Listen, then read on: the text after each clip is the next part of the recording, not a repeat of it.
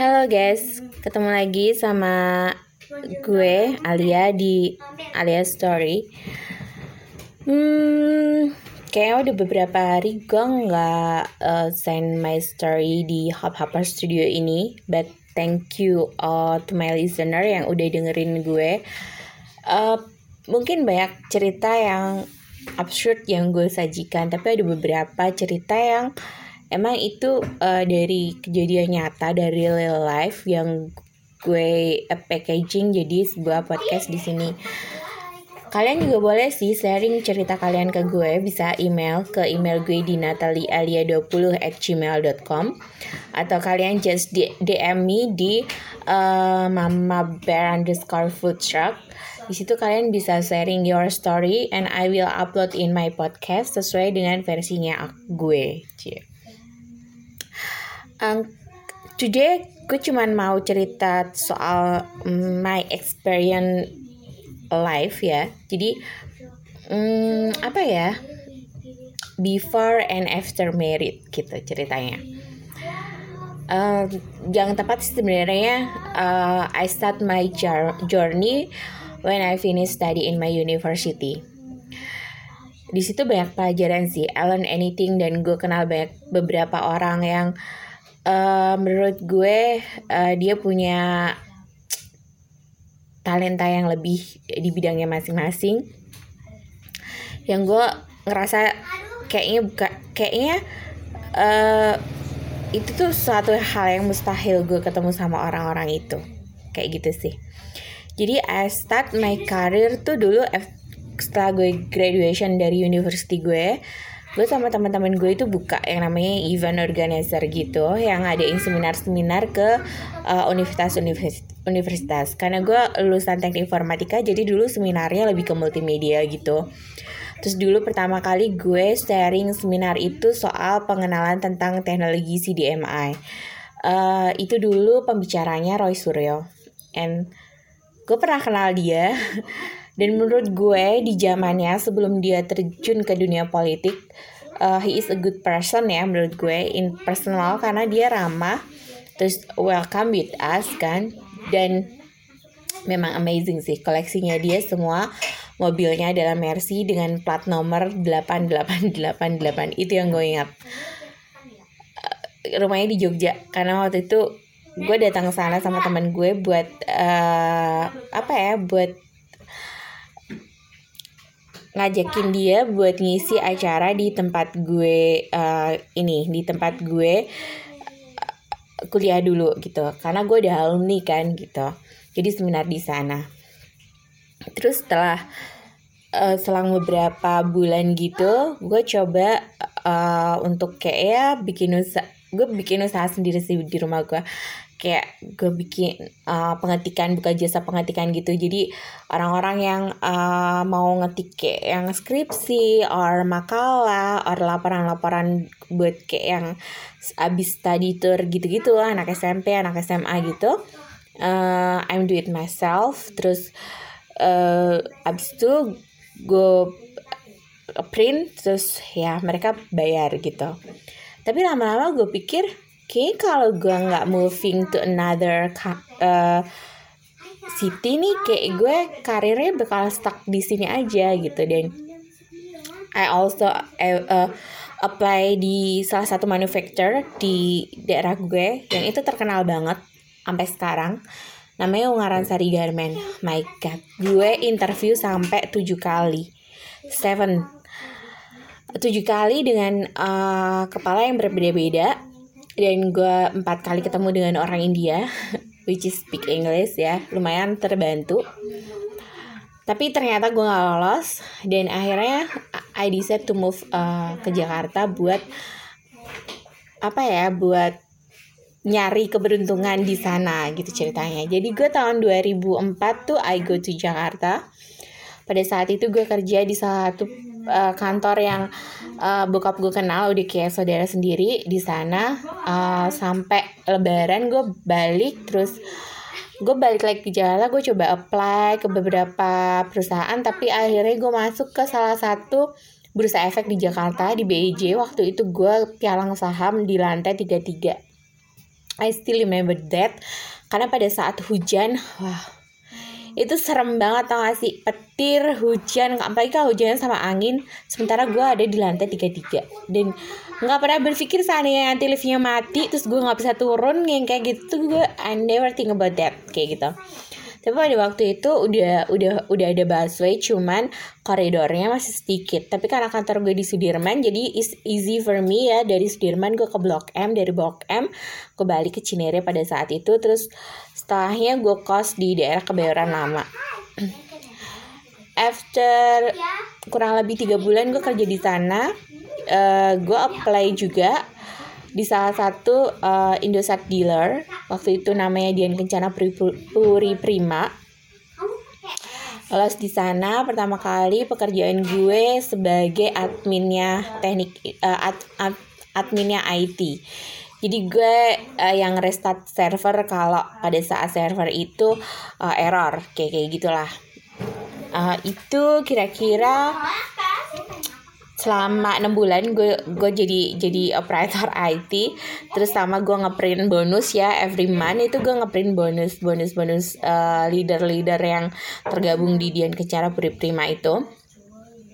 Marketing need uh, someone to uh, going uh, event terus akhirnya gue diajak lah sama marketing gitu. Dari situ gue akhirnya terjun di marketing. Jadi gue ke beberapa sekolah-sekolah yang ngadain event. Karena pada waktu itu Indosat ada program yang namanya uh, EM3 Go to School ya kan? Jadi gue ke sana uh, selling ya. Terus uh, gue ada SPG juga gitu gitulah karena biasanya dia uh, Indosat come up with uh, letter yang bilang dia bilang uh, setiap apa namanya setiap operator operator dealer itu harus menyediakan satu or dua SPG di setiap eventnya kayak gitu. Jadi pada saat itu kita nyediain uh, satu or dua uh, SPG tergantung eventnya. Kalau eventnya banyak biasanya kita ada empat SPG di berbeda area. Nanti kita satu-satu gitu. Yang satu di di SMA mana, yang satu di SMA mana kayak gitu. Itu menurut gue uh, sangat menyenangkan ya gitu. Dan gue kenal dengan beberapa orang yang uh, menurut gue cowok-cowok yang easy going to caring me so much karena kebetulan gue cewek sendiri.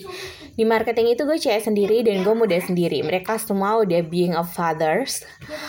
Ada juga yang belum being of fathers tapi mereka sudah uh, ya sudah bertitel apa ya uh, married uh, people gitu. Jadi udah udah gitu setelah berselang beberapa lama kayak gue bosen juga gitu. Hampir hampir tiga tahun lah dua tahun setengah gue di sana. Tuh I decide to move another apa namanya another uh, company pada saat itu karena gue mikir di sana gajinya lebih tinggi daripada kantor yang sebelumnya. Gue decide untuk move di sana. Sampai akhirnya um, pas gue mau merit gue resign. Gue resign tahun 2008 terus uh, setelahnya gue agak lama sih gue nggak nggak bekerja tapi gue coba apply apply ke beberapa perusahaan.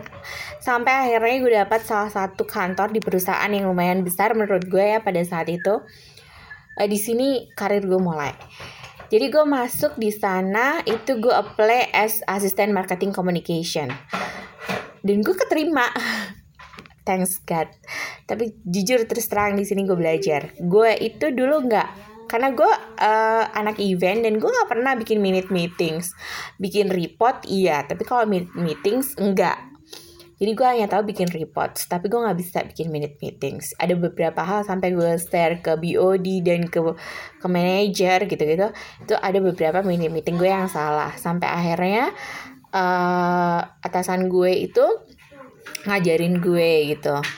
Dan gue belajar banyak dari dia ya. Thanks to uh, mantan atasan gue di di Markom uh, Cecilia Febiana. Uh, she is great pintar juga. Terus sekarang sih dia karirnya udah jadi anak buahnya Khairul Tanjung. I don't know she still in ma in Metro Depster or not ya sekarang. Tapi kemarin terakhir gue lihat postingannya itu masih di sana halo mbak Sisil gue belajar banyak dari dia karena pada saat itu tahun 2009 itu adalah pertama kalinya pemilihan wajah Femina tahun 2009 di sini gue disuruh ngurusin perintilan dan gue bolak-balik Kuningan, Bintaro, Kuningan, Bintaro. Pada saat itu gue nggak tahu sama sekali Jakarta Kuningan itu mana sampai gue tersesat.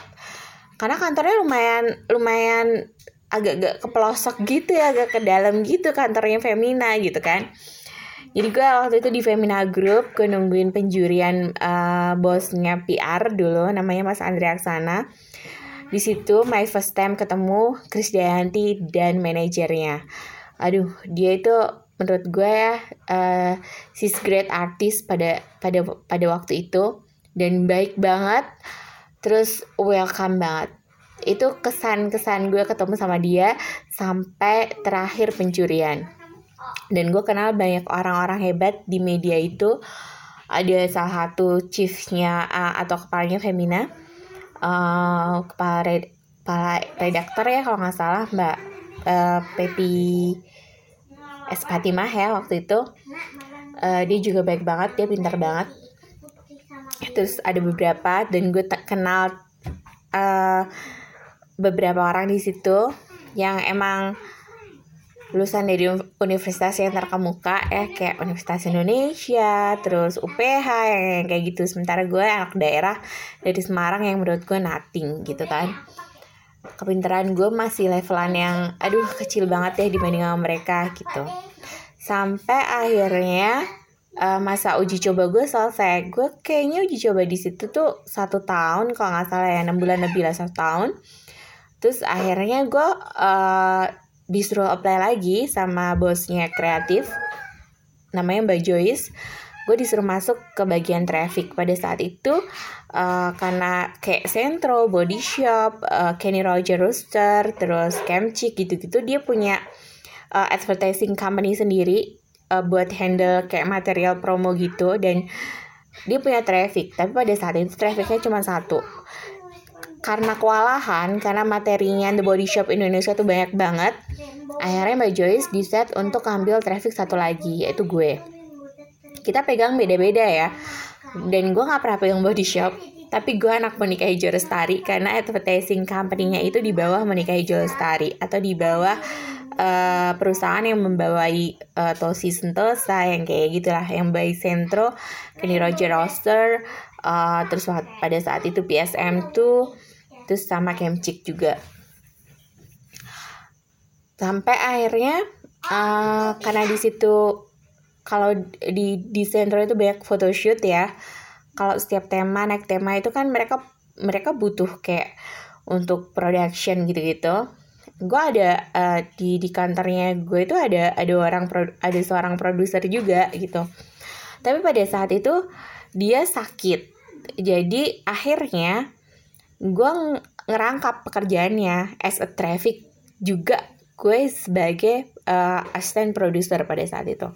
Jadi gue pertama kali masuk situ gue handle beberapa promo dari mulai gue handle fashion show juga, gue handle photoshoot juga. Nah di sini uh, gue diajarin gimana akhirnya bahasa Inggris gue harus lebih baik dari sebelumnya. Jujur gue tuh anak yang les banget dari gue SMA eh dari gue SMP kelas 3 gue ada les bahasa Inggris. Sampai gue kuliah pun gue les bahasa Inggris. Gue kuliah ngambil conversation ya kan? Karena biar nanti saat gue keluar dari university gue udah udah udah bisa speaking English gitu kan? Jadi kalau gue interview uh, di kantor itu uh, gue bisa bahasa Inggris gitu.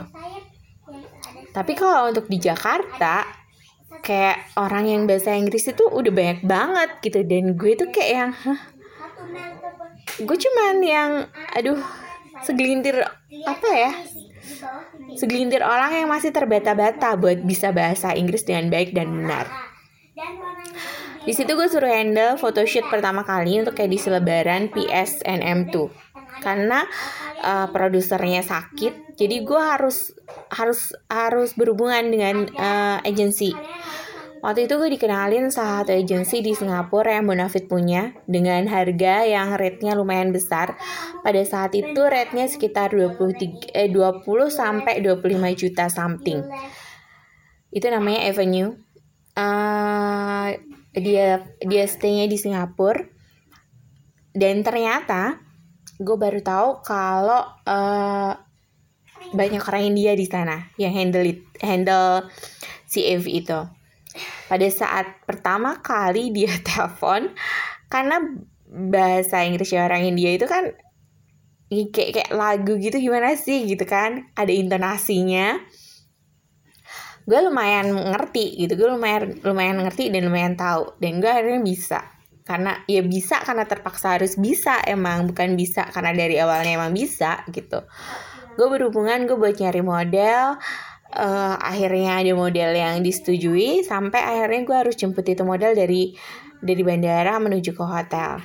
It's my first time handle uh, you bukan internasional model lah model luar lah ya gitu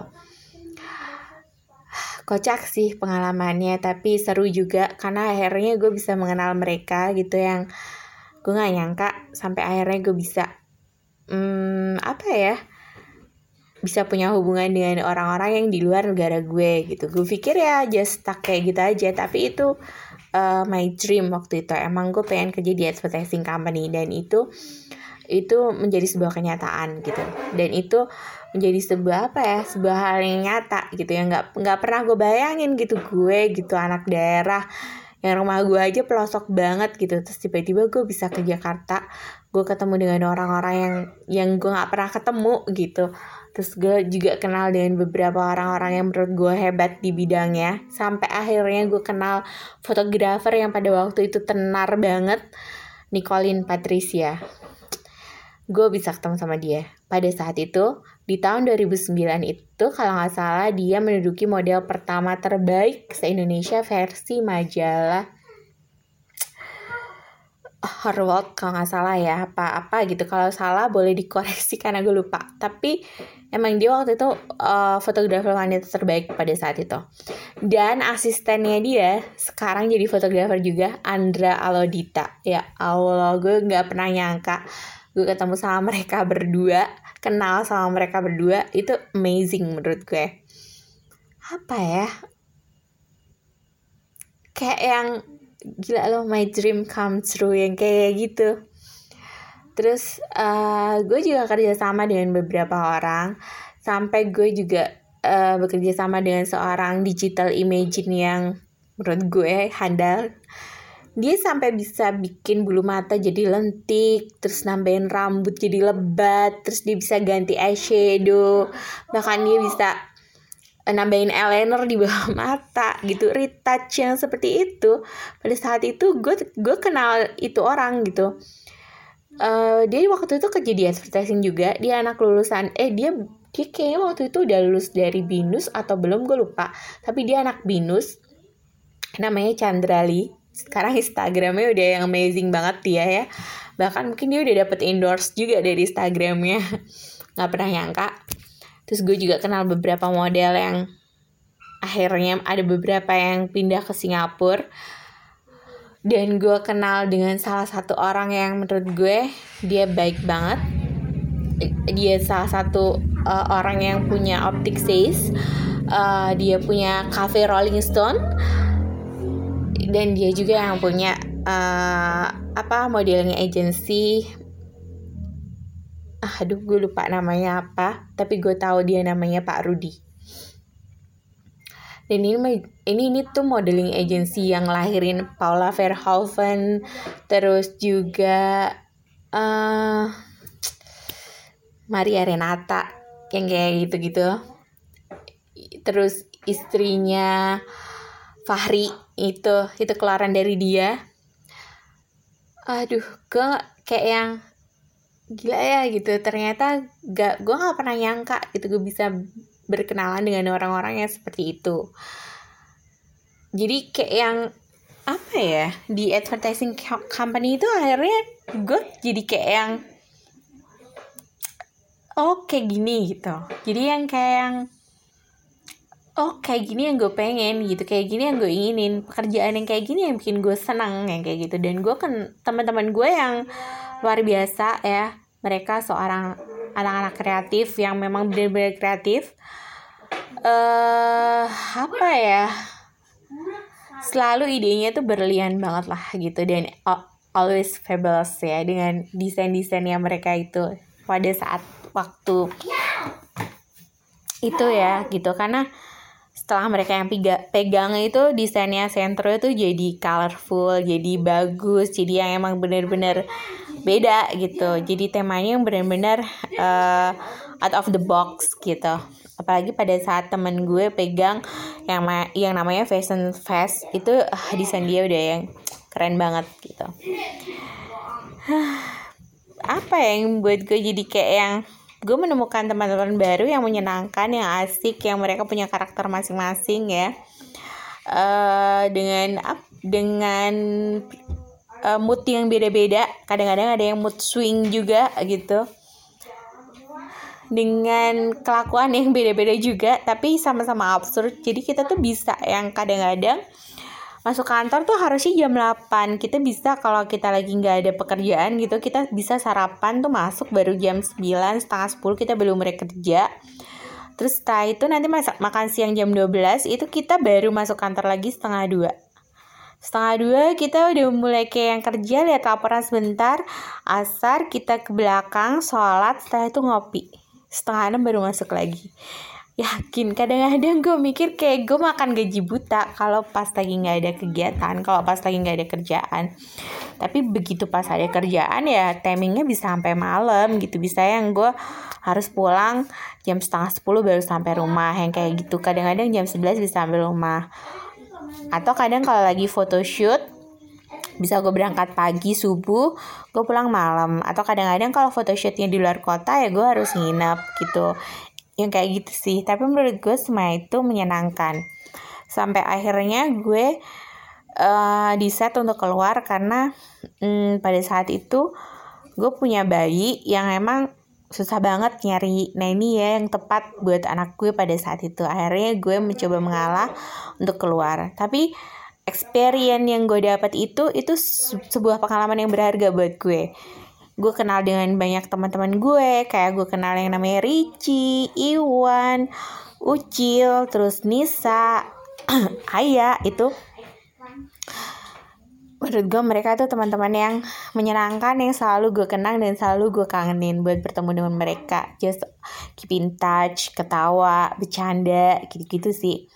Terus gue juga terima kasih banget karena dari situ gue kenal beberapa model yang akhirnya mereka jadi artis akhirnya gue tahu uh, yang kayak apa sih yang namanya France yang kayak gimana sih uh, looknya si uh, Rianti Catwalk ya kan? Uh, seperti apa sih uh, kebiasaan mereka gitu gitulah Pokoknya yang gitu sih. Itu tuh yang membuat gue menyenangkan. Dan gimana sih suasana di belakang backstage Saat fashion show gitu-gitu itu tuh yang yang gue gak pernah bayangin gue bakal menemukan hal yang kayak gitu gitu. Jadi sebuah pengalaman yang berharga buat gue banget gitu. Dan itu gak akan gue lupain gitu. Orang-orang di balik gue yang begitu baik ya terutama uh, I thanks to my uh, creative boss ya Mbak Joyce yang selalu ngedukung gue selalu bantuin gue in every way in every situation. Uh, di sini sih gue cuman pengen bilang uh, gue cuma berharap semua yang pernah ada di circle gue itu selalu dalam keadaan sehat, bahagia, sejahtera dan mm, gue berharap bisa bertemu dengan kalian lagi entah kapan, entah tahun berapa. Tapi uh, kalau gue ada rezeki lebih, gue I promise to come to Jakarta and see you guys. Itu udah waktu yang benar-benar gue tunggu. Oke, sekian podcast gue kali ini. Uh, pelajarannya cukup simpel sih sebenarnya. Jadi kita jangan pernah menyepelekan uh, sesuatu yang kita rasa nggak penting gitu. Karena pada pada pada akhirnya nanti di tahun yang berbeda itu semua teknologi udah harus berkembang dan orang-orang itu akhirnya uh, diharuskan menguasai bahasa asing gitu. Nggak cuma satu mungkin bisa dua juga gitu. Jadi jangan pernah bilang kayak gini ah gue nggak mau ah gue nggak suka gue nggak akan belajar bahasa Inggris bahasa Inggris tuh nggak penting nothing lah bla bla bla bla. Pada saat lo bekerja nanti bukan di daerah lo lo keluar dari daerah lo lo menemukan hal-hal yang akan uh, membuat pikiran lo tuh berubah. Ternyata bahasa asing itu sangat penting untuk gue kuasai dan gue pelajari kayak gitu. Thanks and see you. Bye bye in the next podcast. Don't forget to hearing my podcast in Hub Hopper Studio. Dan jangan lupa subscribe uh, channel gue di Hub Hopper Studio ya. Uh, thank you, bye bye, see ya.